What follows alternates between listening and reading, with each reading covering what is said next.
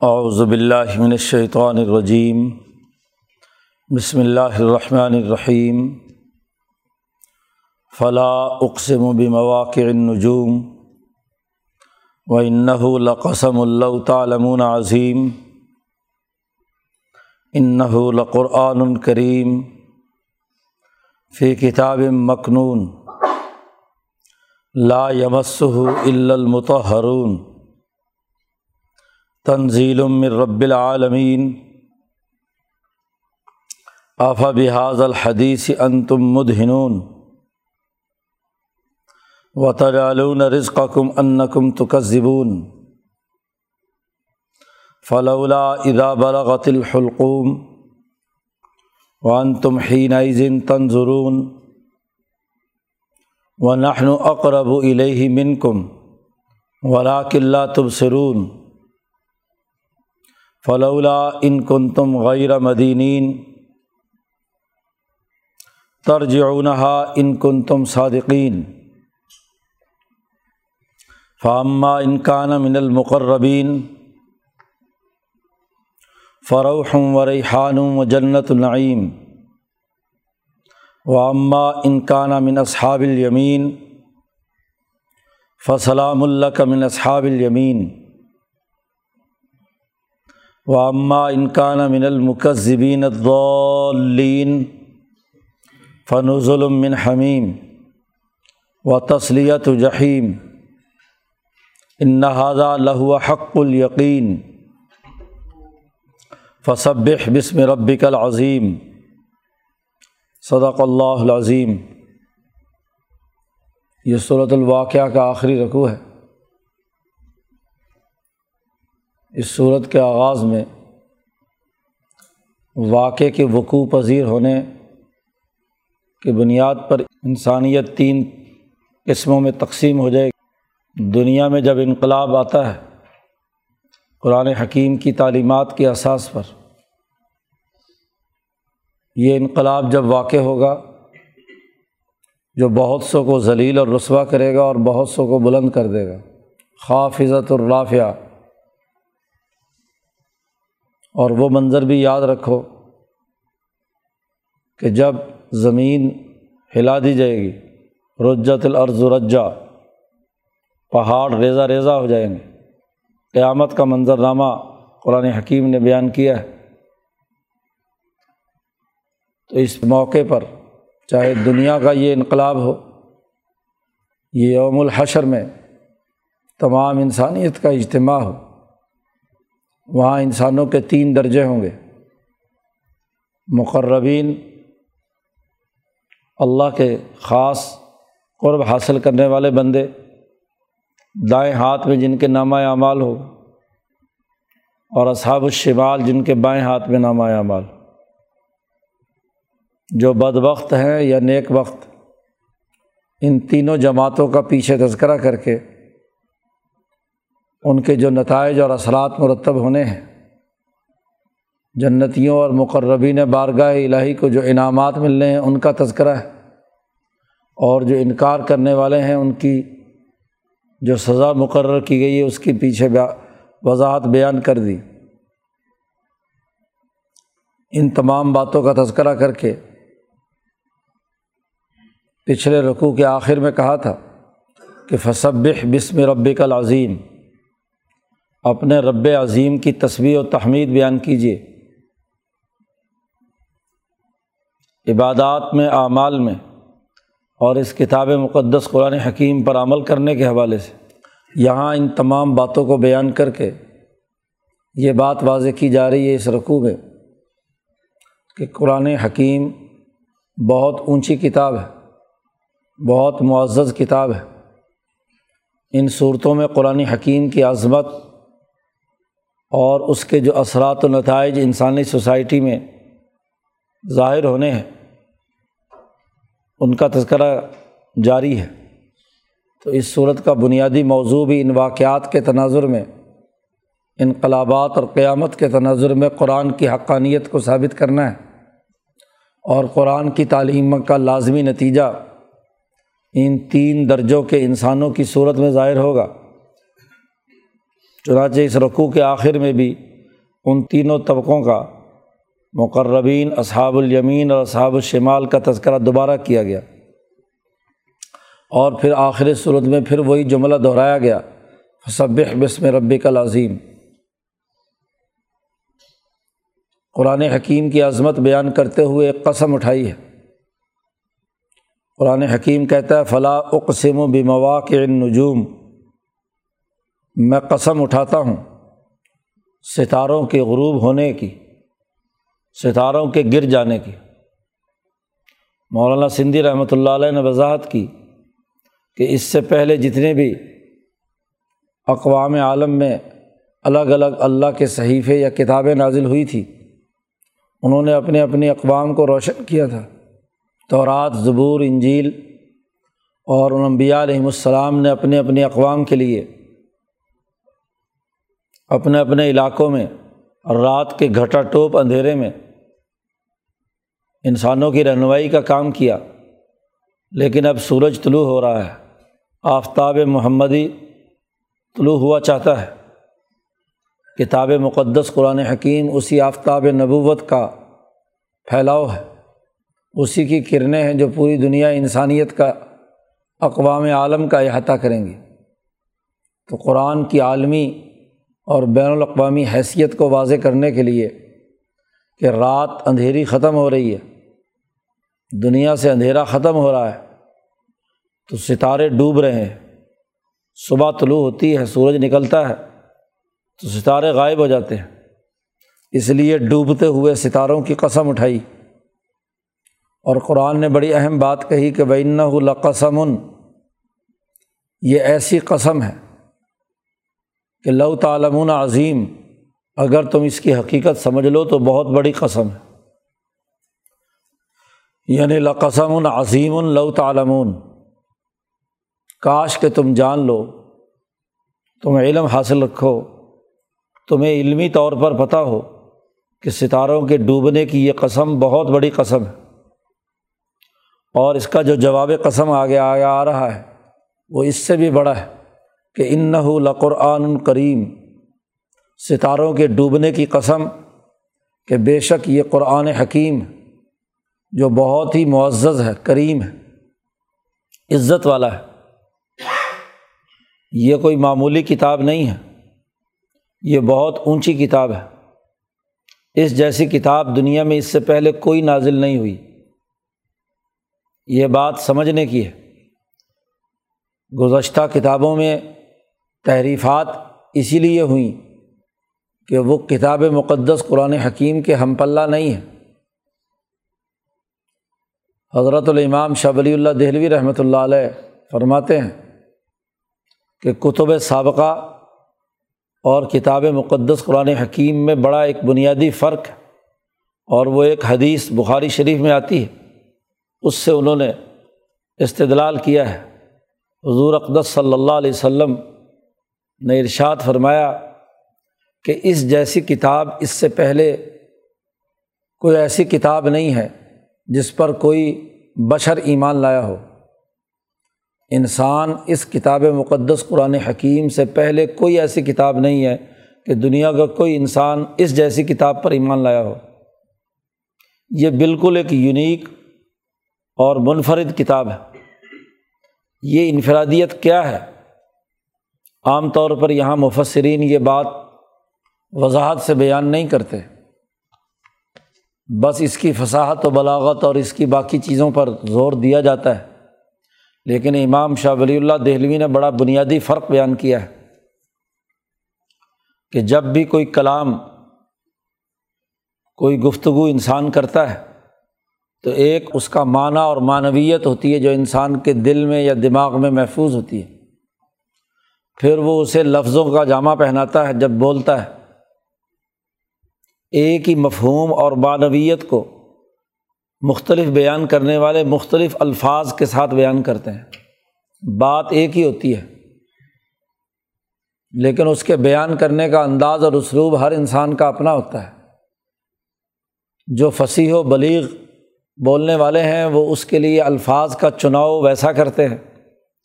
اور جو عام گفتگو کرنے والے ہیں، وہ عمومی الفاظ کے انتخاب سے اپنے اس معافی ضمیر کو بیان کر دیتے ہیں۔ یا ایک ہی انسان ایک وقت میں بہت اچھی اور عمدہ اور اعلیٰ الفاظ کے انتخاب کے ساتھ، گفتگو کے ساتھ اپنی بات سمجھاتا ہے اور کبھی عام لوگوں کے فہم کے مطابق عوامی الفاظ استعمال کر کے وہ بات سمجھاتا ہے۔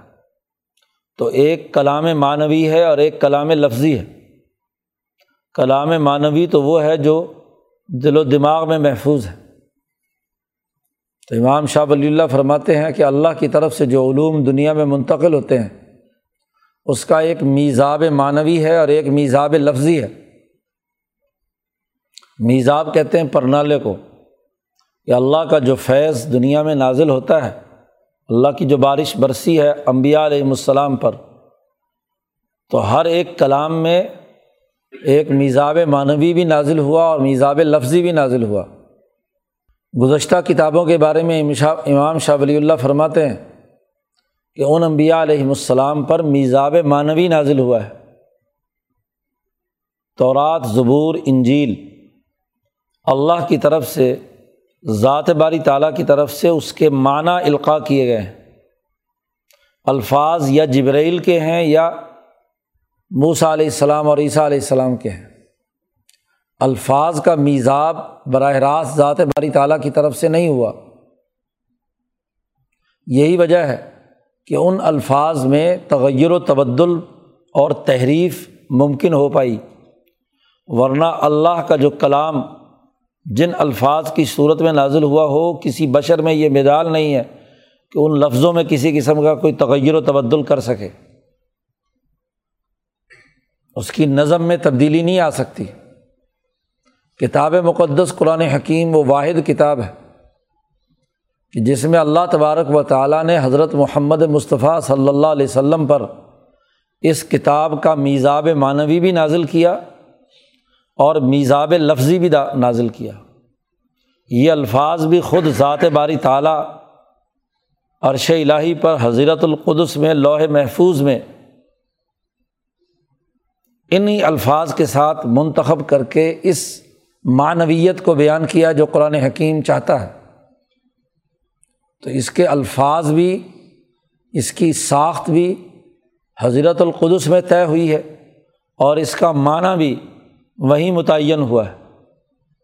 دونوں بیک وقت حضرت محمد مصطفیٰ صلی اللہ علیہ وسلم پر نازل ہوئے اور الفاظ کی یہ ساخت الفاظ کا یہ چناؤ، نظم کی یہ ترتیب، صورتوں اور آیات کی یہ ترتیب منزل من اللہ ہے۔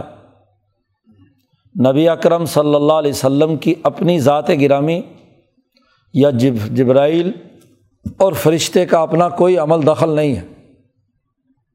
جیسے اللہ نے وہاں متعین کیا، ویسے ہی من عن جبرائیل نے حضرت محمد مصطفیٰ صلی اللہ علیہ وسلم کے قلب پر انہیں الفاظ کے ساتھ نازل کیا۔ اسی لیے کہا ہے کہ لایاتی الباطل و ممبئی یدئی بلامن خلفی ہی کہ اس کتاب مقدس میں کوئی باطل داخل نہیں ہو سکتا، نہ آگے نہ پیچھے سے۔ کسی زبان کا کوئی لفظ اس کے اندر داخل نہیں ہو سکتا۔ قیامت تک اس کے الفاظ محفوظ ہیں اور اس کے معنی بھی محفوظ ہے اس میں تحریف لفظی نہیں ہو سکتی، کیونکہ یہ الفاظ ذات باری تعالیٰ کے ہیں۔ کسی انسان میں یہ مجال نہیں ہے کہ قرآن حکیم کے الفاظ میں کوئی تغیر و تبدل کر دے۔ رات زبور، انجیل، یہ کتابیں جو کتب سابقہ ہیں، ان کے الفاظ منزل من اللہ نہیں تھے۔ وہ امبیا علیہم السلام کے تھے یا جبرائیل کے تھے۔ یعنی مخلوق کا انتخاب کیے ہوئے وہ الفاظ تھے۔ اس لیے ان میں تحریف کرنا ممکن ہوا۔ ان میں تحریفات ہوئیں کہ ان آیات کا جو معنوی مطلب کسی بھی شاعرے نے، کسی ہواری نے، کسی بھی بعد میں آنے والے اس نبی کی اتباع میں لوگوں نے، کسی پادری نے، کسی پوپ نے اس کی کوئی تشریح کی اور وہ تشریحی الفاظ کتاب کا حصہ بنا دیے۔ یہ تحریف ہے۔ اس لیے حضرت امام شاہ ولی اللہ کا نقطۂ نظر یہی ہے کہ کتاب مقدس قرآن حکیم میں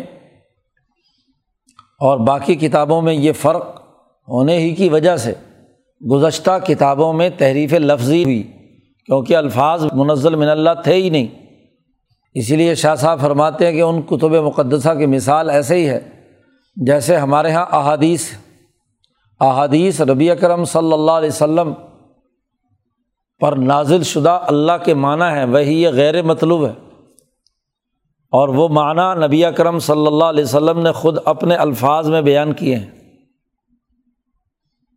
اور بسا اوقات ایسا بھی ہوتا ہے کہ نبی اکرم صلی اللہ علیہ وسلم نے کسی واقعے کو بیان کرتے ہوئے کوئی الفاظ بیان کیے ہوں۔ لیکن بسا اوقات مختلف راوی اسی واقعے کو مختلف الفاظ میں بیان کرتے ہیں تو وہاں صحابی ترجمانی کرتا ہے۔ اس معنی کی جو نبی اکرم صلی اللہ علیہ وسلم کی بات سے وہ سمجھا۔ اس لیے ایک ہی واقعے کے، ایک ہی بات جو حضور صلی اللہ علیہ وسلم سے مروی ہے، کئی راوی مختلف انداز میں اسے بیان کر رہے ہوتے ہیں۔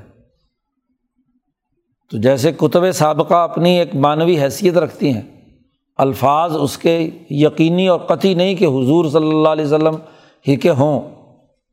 ایسے ہی کتب سابقہ میں بھی یقینی اور ضروری نہیں کہ موسا علیہ السلام ہی کے الفاظ ہوں۔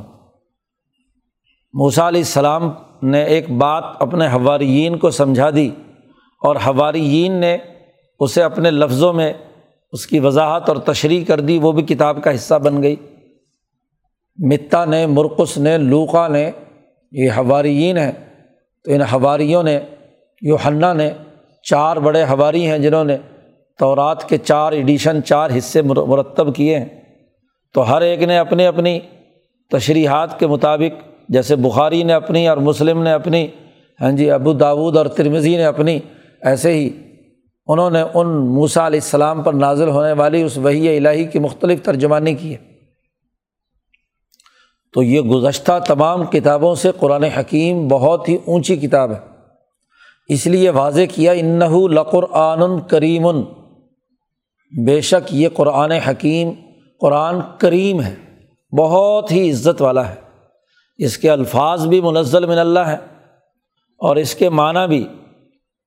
اس کے الفاظ بھی اللہ اللہ نے ان کو بڑی عزت دی ہے۔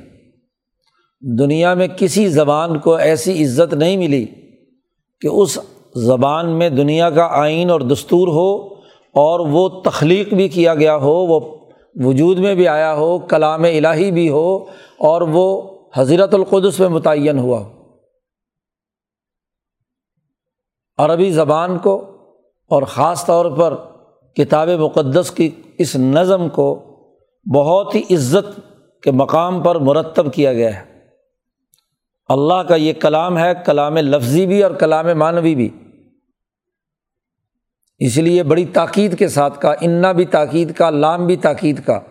اور پھر قسم اٹھا کر کہا کہ ستارے ٹوٹ رہے ہیں، اندھیرا ختم ہو رہا ہے۔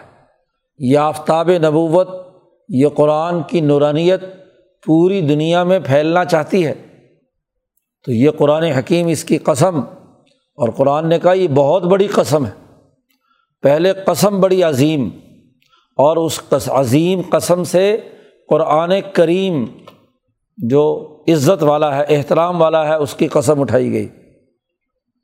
پھر مزید وضاحت کرتے ہوئے کہا، فی کتاب مکنون، ایک پوشیدہ کتاب کے اندر یہ قرآن لکھا گیا ہے۔ وہ لوہ محفوظ حضرت القدس میں، اس کے معنی بھی اور اس کے الفاظ بھی۔ تفہیمات الہیہ میں یہاں حضرت الامام شاہ ولی اللہ نے بہت علمی اور گہری گفتگو فرمائی ہے۔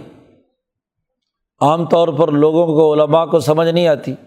سر سید جیسے لوگ شاہ صاحب کی اس عبارت کا کچھ سے کچھ مطلب سمجھ کر اپنی طرف سے لا یعنی گفتگو کی ہے۔ اس کے سمجھنے کے لیے ہاں جی بہت زیادہ گہرائی کی ضرورت سمجھ کے لیے حضرت القدس سے تعلق اور ربط وہ ضروری ہے۔ تو ظاہری الفاظ کے پیچھے دوڑنے والے بیچارے اس کی رسائی کہاں تک ہوگی؟ تو شاہ صاحب نے یہاں پھر کتاب مقنون ایک بڑی ہی پوشیدہ چھپی ہوئی بہت ہزاروں پردوں میں چھپی ہوئی ہے وہ لوہے محفوظ۔ وہاں اس کتاب کو لکھا گیا ہے۔ وہاں یہ کتاب لکھی گئی ہے۔ کتاب ہے، آئین اور دستور ہے کل انسانیت کا۔ اور اس کی عظمت اور اس کی عزت کا عالم یہ ہے کہ لا یمس المتحرون اس کو نہیں چھوتے مگر وہ لوگ جن کی پیدائشی تہارت پر ہوئی ہے۔ بہت اونچے درجے کے پاک اور پاکیزہ فرشتے وہ اس کو چھوتے ہیں۔ جن کی تخلیقی پاک ہے، ان کے وجود میں کسی قسم کی کوئی ناپاکی نہیں ہے۔ فرشتے بھی ایسے کہ جب ملائے سافل کے نہیں، جس میں اس گدلی دنیا کے اثرات بھی ہیں، وہ فرشتے جو خالص نور کے ساتھ وجود میں آئے ہیں۔ اللہ نے ان کا بہت اونچے نور سے تخلیق کا عمل کیا ہے۔ جبرائیل ہیں میکائل ہیں، اسرائیل ہیں، بڑے بڑے مقربین بارگاہ الہی جو فرشتے ہیں، وہ اس کو چھوتے ہیں۔ انہوں نے اسے چھوا ہے۔ لا یمس ہو المتحرون اصل میں تو یہ آیت ان اعلیٰ اور بلند فرشتوں کے بارے میں ہے، جن کے وجود کے اندر ہی تہارت اب اس کے ضمن میں یا اس کے اشارت النس سے یہ استدلال کیا جاتا ہے کہ قرآن حکیم وہ لوگ چھوئیں جو باوضو ہوں۔ آدمی جتنا بھی وضو کر لے تو وہ فرشتے کے برابر تو نہیں ہو سکتا۔ تو اصل میں تو ان کے لیے ہے۔ تو انہیں کی نقل کم از کم اتارے ایک انسان کہ پاکیزہ حالت کے اندر اس قرآن حکیم کو چھوئے۔ کیونکہ یہ بہت اونچی، بہت ہی عظمت والی کتاب ہے۔ اور پھر اگلی بات فرمائی، تنزیل مر رب العالمین۔ پھر یہ آہستہ آہستہ اتاری ہوئی ہے رب العالمین کی طرف سے۔ جیسے جیسے دنیا میں واقعات وقوع پذیر ہوئے، حادثات وہ سامنے آئے، کوئی مقدمہ حضور صلی اللہ علیہ وسلم کے پاس آیا یا لوگوں نے سوالات کیے، طلب پیدا ہوئی، تو اس کے مطابق وہ آیت نازل ہو گئی۔ لوگوں نے یہودیوں نے سوال کیا یہ سلونہ کا روح روح کے بارے میں آپ سے سوال کرتے ہیں تو جواب میں آ گیا اس کا کہ قلر روح من امری ربی۔ لوگوں نے سوال کیا یہ سلونہ کا انزل قرنین ذوالقرنین کون تھا؟ اس کا جواب آ گیا۔ تو اس طریقے سے مختلف سوالات کے جوابات کی شکل میں بھی جیسے جیسے واقعات یا ضرورت پیش آتی رہی، ویسے ویسے اس کتاب مقدس کا وہ حصہ دنیا میں اللہ نے بتدریج تیئیس سال کی مدت میں نازل کیا۔ لیکن اصل کتاب بہت عزت والی ہے اور بہت ہی سات پردوں میں چھپی ہوئی، بہت اونچے مقام پر محفوظ ہے لوہ محفوظ میں۔ تو قسم اٹھا کر قرآن حکیم کی حقانیت، اس کی عزت و احترام، اس کی عظمت، اس کی بلندی اور برتری واضح کی ہے۔ اب یہ دنیا میں ضرور غالب ہو کر رہے گی۔ قرآن سوال کرتا ہے کہ کتنی اونچی یہ کتاب ہے۔ آفا بھی حاضل حدیث ان تم مدنون کیا تم اتنی اونچی بات کے بارے میں سستی کرتے ہو؟ اس کے پیغام کو نہیں مانتے۔ اس میں جاری کردہ احکامات کو نظر انداز کرتے ہو، چھوڑتے ہو، سستی کرتے ہو، کوتاہی کرتے ہو۔ افا بھی حاضل حدیث کیا یہ گفتگو، یہ بات جو اللہ کی کلام ہے، کلام الہی ہے، الفاظ بھی اور اس کے معنی بھی ان تم مد ہنون تم سستی کرتے ہو۔ و تج علون رزق کم ان کم تکزبون یہ کتاب، یہ آئین، یہ دستور نافذ العمل ہوا ہے۔ ہر آدمی کو اس سے حصہ حاصل کرنا ہے۔ تو کیا تم اپنے رزق کا حصہ یہ حاصل کرنا چاہتے ہو کہ تم اس کا انکار کر دو؟ جب بھی کوئی حکم نامہ جاری ہوتا ہے تو اس کے حوالے سے لوگوں کو اپنا اپنا حصہ اس سے وصول کرنا ہے۔ اور اپنا حصہ اور اپنا رزق تو وہ ہوتا ہے کہ جو اس حکم پر عمل کیا جائے، اس کو صحیح طور پر سمجھا جائے، اس کو مانا جائے۔ یہ رزق کا کون سا حصہ ہے کہ تمہیں ایک علمی رزق دیا، تمہیں علم و شعور دیا، تمہیں عزت والی اور ہاں جی معزز کتاب تم پر نازل کی اور تم اسے جھٹلاؤ؟ عجیب لوگ ہو تم۔ سوال کیا قرآن نے۔ قرآن کہتا ہے بعض آ جاؤ، ذرا دیکھو۔ فلاح ادا بلاغت الحلقوم۔ جب روح تمہاری حلق کے اندر پہنچ جائے گی۔ موت کا منظر قرآن نے یہاں بیان کیا ہے۔ آج تم قرآن حکیم اور قرآن عظیم کو جھٹلاتے ہو، ذرا سوچو وہ وقت کہ جب تمہاری روح حلق میں اٹکی ہوئی ہوگی۔ وہ ان تم ہی نئی تنظرون، اور تم اس وقت آنکھیں پھاڑ پھاڑ کر دیکھ رہے ہوگے۔ حدیث پاک میں آتا ہے، اور عملاً مشاہدہ بھی ہے کہ جب مردے کی روح پرواز کرتی ہے تو اپنی روح کا پیچھا کرتا ہے۔ اسی لیے اس کی آنکھیں پھٹی پھٹی رہتی ہیں۔ پیچھے تک دیکھتا رہتا ہے۔ موت کی نزا کی حالت کسی کی دیکھی ہو تو اس کی اصل حالت یہی ہوتی ہے کہ جیسے ہی روح نکل کر جہاں جہاں جا رہی ہوتی ہے دماغ کہ ابھی خلیے کام کر رہے ہوتے ہیں تو وہ اپنی روح کو دیکھ رہا ہوتا ہے۔ ان تم تہین عظین تنظرون، تم بھی اس وقت دیکھ رہے ہو گے وہ بھی اور جو مردے کے چاروں طرف ہوتے ہیں، وہ مردے کی اس حالت کو جو اس پر جان کنی کی کیفیت اور اس کے اوپر جو پسینے چھوٹے ہوئے اور اس کے جسم کے اندر جو ٹوٹ پھوٹ جاری ہوتی ہے، روح کے نکلنے کی تکلیف اور اذیت تم دیکھ رہے ہوتے ہو۔ جب روح پاؤں سے نکلنا شروع ہوتی ہے اور آخر میں حلقوم پر پہنچ جائے، تم اسے دیکھ رہے ہوتے ہو۔ قرآن کہتا نحن اقرب الہی من کم تم سے زیادہ ہم اس وقت اس کے قریب ہوتے ہیں۔ اللہ اور اللہ کے فرشتے جو روح قبض کرنے کے لیے آئے ہوئے ہوتے ہیں، تو ہم تم سے زیادہ اس کے قریب ہوتے ہیں۔ وہ بلا قلعہ تم سرون لیکن تم نہیں دیکھ رہے ہوتے۔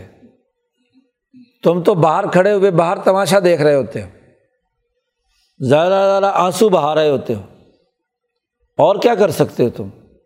ہم وہاں ہوتے ہیں۔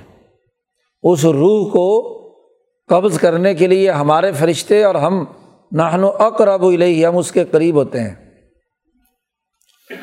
فلولا ان کن تم غیر مدینین۔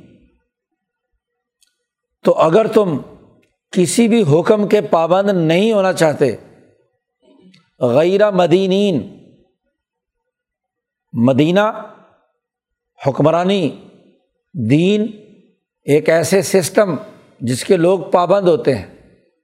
تو مدین جو کسی حکومت کو تسلیم کر کے، کسی سسٹم کو کر، تسلیم کر کے سوسائٹی میں رہتا ہے۔ اور اگر تم اللہ کے اس حکم اور اس دین کو نظر انداز کر کے، اس کا انکار کر کے، اللہ کی حکمرانی کے علاوہ اگر تم ہو تو ذرا یوں کرو کہ طرز نہا ان کن تم صادقین۔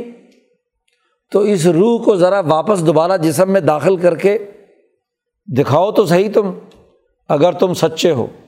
اگر اللہ کی حکمرانی اور اس کا دین تمہیں قابل قبول نہیں ہے، قرآن کا تم انکار کرتے ہو، تو روح نکلنے کے اس منظر میں جب حلق پہ اٹکی ہوئی روح ہوتی ہے، تو تم کوشش کر کے دوبارہ لوٹا کر پاؤں کی طرف دوبارہ لے جاؤ۔ اگر تم ہماری حکومت تسلیم نہیں کرتے، ہماری طاقت اور قوت کو نہیں مانتے، تو یہ موت کا جو نازک مرحلہ ہے۔ تم جو اتنے آدمی سارے رشتے دار، باپ، بیٹا، بیوی، بچے سارے چاروں طرف کھڑے ہوتے ہیں، تم ذرا کوشش کرو۔ اگر تمہیں یہ ڈسپلن قبول نہیں ہے، تم اس دین کو قبول نہیں کرنا چاہتے، تو اس روح کو ذرا واپس اٹھاؤ ان کو تم صادقین، اگر تم سچے ہو۔ اس لیے بعض آ جاؤ، انکار کرنا چھوڑ دو۔ یہ کتاب مقدس قرآن حکیم، یہ بڑی معزز کتاب ہے۔ اور یاد رکھو، یہی وہ لمحہ ہے جب روح نکل رہی ہوتی ہے کہ انسانوں کے تین طبقے ہوتے ہیں۔ تینوں کا تذکرہ پھر کیا۔ فامہ انکانہ من المقربین اگر وہ روح جو نکل رہی ہوتی ہے کسی مقرب بارگاہ الہی کسی نبی اور ولی اور کسی صحابی کی قرو ہوتی ہے تو فروح و ریحان و جنت النعیم تو بڑے آرام کے اندر ہوتی ہے، راحت میں ہوتی ہے۔ ہاں جی وہ بہت ہی خوشبوؤں ریحان میں، کھانے پینے کی چیزوں میں اور باغ نعمت نعمت کے باغات کے اندر ہوتی ہے۔ اس کی روح تو ایسے نکلتی ہے جیسے حضور صلی اللہ علیہ وسلم نے فرمایا کہ آٹے میں سے بال کھینچ لیا جائے۔ کوئی تکلیف نہ آٹے کو ہوتی ہے نہ بال کو۔ تو روح نکال لی اور جسم سے، اور یہ انہیں کی روح نکلتی ہے کہ جنہوں نے اپنے جسمانی تقاضوں کی خواہشات پر عمل کرنے کے بجائے اپنی روح کے تقاضوں سے اپنے جسم کو سواری بنا کر اسے استعمال کیا۔ تو اب روح طاقتور ہے۔ جب وہ طاقتور ہے تو وہ اٹکی ہوئی نہیں ہے، نہ کسی ایڈی میں، نہ کسی انگوٹھے میں، نہ کسی گھٹنے میں، نہ کسی اور نفس کی خواہشات کے لبادے میں۔ وہ اور اس کی حیوانیت دونوں کے درمیان مکمل انفقاق اس نے دنیا میں ہی موت عارضی کے ذریعے سے انفقاق عارضی جو ہے تاری اس کے نتیجے میں، تو وہ بال کی طرح کھینچ لی جاتی ہے۔ لیکن جس کی روح حیوانی اس کے وجود کے ساتھ گھسی بھی ہے ہر ہر جگہ پر۔ دنیا کی لذتیں، خواہشیں، مفادات وہ اس کے ساتھ جڑے ہوئے ہیں۔ ایسے طریقے سے کہ حضور صلی اللہ علیہ وسلم نے فرمایا کہ جب روح کسی منافق اور کافر کی کھینچی جاتی ہے، تو جیسے کسی کانٹوں والی جھاڑی پر ایک مہین ململ کا کپڑا ڈال کر اسے جب کھینچا جائے، گھسیٹا جائے، تو وہ کانٹوں میں الجھنے کی وجہ سے وہ کپڑا جگہ جگہ سے زخمی ہو جاتا ہے، جگہ جگہ سے پھٹ جاتا ہے۔ چونکہ جسم کی ہر خواہش کے ساتھ اس کی روح اتنی پیبست ہوئی ہوئی ہے کہ ایک انگوٹھے سے بھی نکلتی ہے، ایک پاؤں سے بھی نکلتی ہے، ایک نفس سے بھی نکلتی ہے۔ ہاں جی شہوات کے تقاضوں سے جہاں سے بھی نکلتی ہے تو وہ اس کو قابو کیے رکھتے ہیں۔ اور جب کرتے ہیں تو وہ پھاڑ کر باہر نکلتی ہے۔ پھٹ رہی ہوتی ہے، وہ کانٹے اس روح کے اندر چبھے ہوئے ہوتے ہیں۔ تو وہ تو روح ہوں ورئی حان ہوں جنت نعیم جو مقربین کی روح نکلتی ہے۔ اور وہ اماں ان کا نام اصحاب الیمین۔ اور دوسرا طبقہ کہ جو اصحاب الیمین میں سے ہیں، تو فرشتے انہیں سلوٹ کرتے ہیں، سلام کرتے ہیں۔ فسلام اللہ کا من اصحاب الیمین۔ آپ کے لیے بڑی سلامتی ہو اے اصحاب الیمین میں سے جس کو دائیں ہاتھ میں نامہ اعمال دیا جائے گا، وہ مقربین بارگاہ الہی کا مقام تو نہیں رکھتا، لیکن اس کو بھی سلامتی اور امن کی کھڑکی وہاں کھول دی جائے گی، جنت کی طرف سے، اور اسے سلامتی سلامتی، امن، سلامتی کا اعلان کیا جائے گا، سلام سلام چاروں طرف سے آئے گا۔ اور تیسرا طبقہ و اما انکان من المقذبین ضالین اور پھر ان میں سے وہ جو جٹلانے والا ہے اور جو گمراہ ہیں، جنہوں نے رزق کمایا ہے جھوٹ بولنے کا، جس کا پہلے تذکرہ کیا تجالون رزق کا کم ان کم تو کذبون تو یہ جو تقزیب کرنے والے، جھٹلانے والے ہیں، اس کتاب مقدس قرآن حکیم کے گمراہ تو روح نکلتے ہی اس کا مہمانی گرم کھولتے ہوئے پانی سے کی جائے گی۔ فنزل من حمیم۔ نزل کل بتایا تھا کہ اس مہمانی کو کہتے ہیں جو مہمان کے آمد پر سب سے پہلے اسے پانی یا شربت کے طور پر پیش کیا جاتا ہے۔ تو نزل، تو مہمانی اس کی ہوگی۔ من حمیم ان طنز بھی ہے یہ کہ مہمانی حالانکہ کھولتا ہوا پانی کون سی مہمانی ہوتی ہے؟ تو یہ طنز بھی ہے کہ ایسے مقذبین اور ظالین کے لیے کیا ہے؟ مہمانی ہوگی گرم پانی سے۔ اور اس کے بعد تسلیت و جہیم جہنم میں اٹھا کر پھینک دیا جائے گا۔ یہ جتنی باتیں ہم نے یہاں بیان کی ہیں، ان نہذا لہوا حق الیقین۔ بے شک یہ تمام باتیں حق الیقین ہیں۔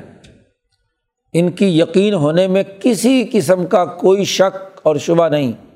یقینی باتیں ہیں اور بالکل برحق۔ حق کہتے ہیں اس ثابت شدہ چیز کو جس کے ثبوت کے لیے کسی دلیل کی ضرورت نہ ہو۔ سورج نکلا ہوا ہو اور سب لوگ دیکھ رہے ہوں، تو ایسے سورج کو حق کہا جاتا ہے کہ حق الیقین ہے کہ جس کے لیے کسی دلیل، عقلی کی ضرورت نہیں ہے۔ کیا دلائل دیے جائیں کہ سورج نکلا ہوا ہے؟ دیکھو۔ ایسا حق ہے جو روشن ہو کر سب کے سامنے آ گیا۔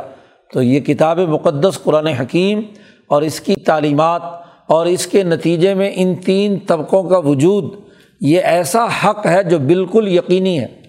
اس میں کسی بھی قسم کا کوئی شک نہیں۔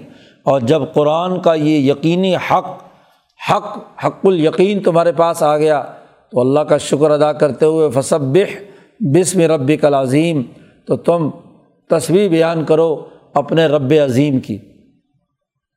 کہ اس نے یہ علم نازل کیا، یہ عقل و شعور دیا۔ یہ فہم و بصیرت دیا اس آخری امت پر آخری نبی امام الانبیاء حضرت محمد مصطفیٰ صلی اللہ علیہ وسلم کے ذریعے سے یہ قرآن حکیم تم تک پہنچا، تو اس کا لازمی تقاضا یہ ہے کہ اللہ کا شکر ادا کرو، سجدہ شکر ادا کرو اور اس کی تصویر و تحمید میں مشغول ہو جاؤ۔ تو اس طرح اس صورت مبارکہ میں قرآن کی عظمت اور اس کی بزرگی اور عزت اور اس کے جو اثرات و نتائج انسانی معاشرے پر پڑنے تین طبقوں کی صورت میں کن تم ازواجن ثلاثہ، اس کی وضاحت بیان کر دی اور بتلا دیا کہ جیسے ہی یہ انقلاب واقع ہوگا، جو واقعہ وقوع پذیر ہوگا، ایک وہ انقلاب جو نبی اکرم صلی اللہ علیہ وسلم کے ذریعے سے آیا اور ایک وہ واقعہ جو اس کی انسان کی موت کی صورت میں آنا ہے۔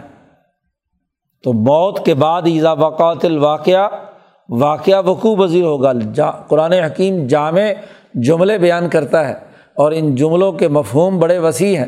اس میں وہ واقعہ موت بھی ہے۔ نبی اکرم صلی اللہ علیہ وسلم نے فرمایا کہ جو مر گیا تو فقط قیامت قیامت ہو اس کی قیامت تو قائم ہو گئی۔ باقیوں کی سب کی اجتماعی قیامت تو اس وقت ہوگی، لیکن اس کی قیامت تو قائم ہو گئی۔ قیامت قیامت ہو اس کی قیامت واقع ہو گئی۔ کیونکہ جیسے ہی روح پرواز ہوئی تو تینوں میں سے کوئی ایک درجے کا انسان ہوگا اور تینوں میں سے جس درجے کا انسان ہوگا ویسے ہی اس کے نتائج ظاہر ہوں گے۔ تو قرآن حکیم کو اللہ تعالیٰ سمجھنے اور اس پر عمل کرنے کی توفیق عطا فرمائے۔ اللہ۔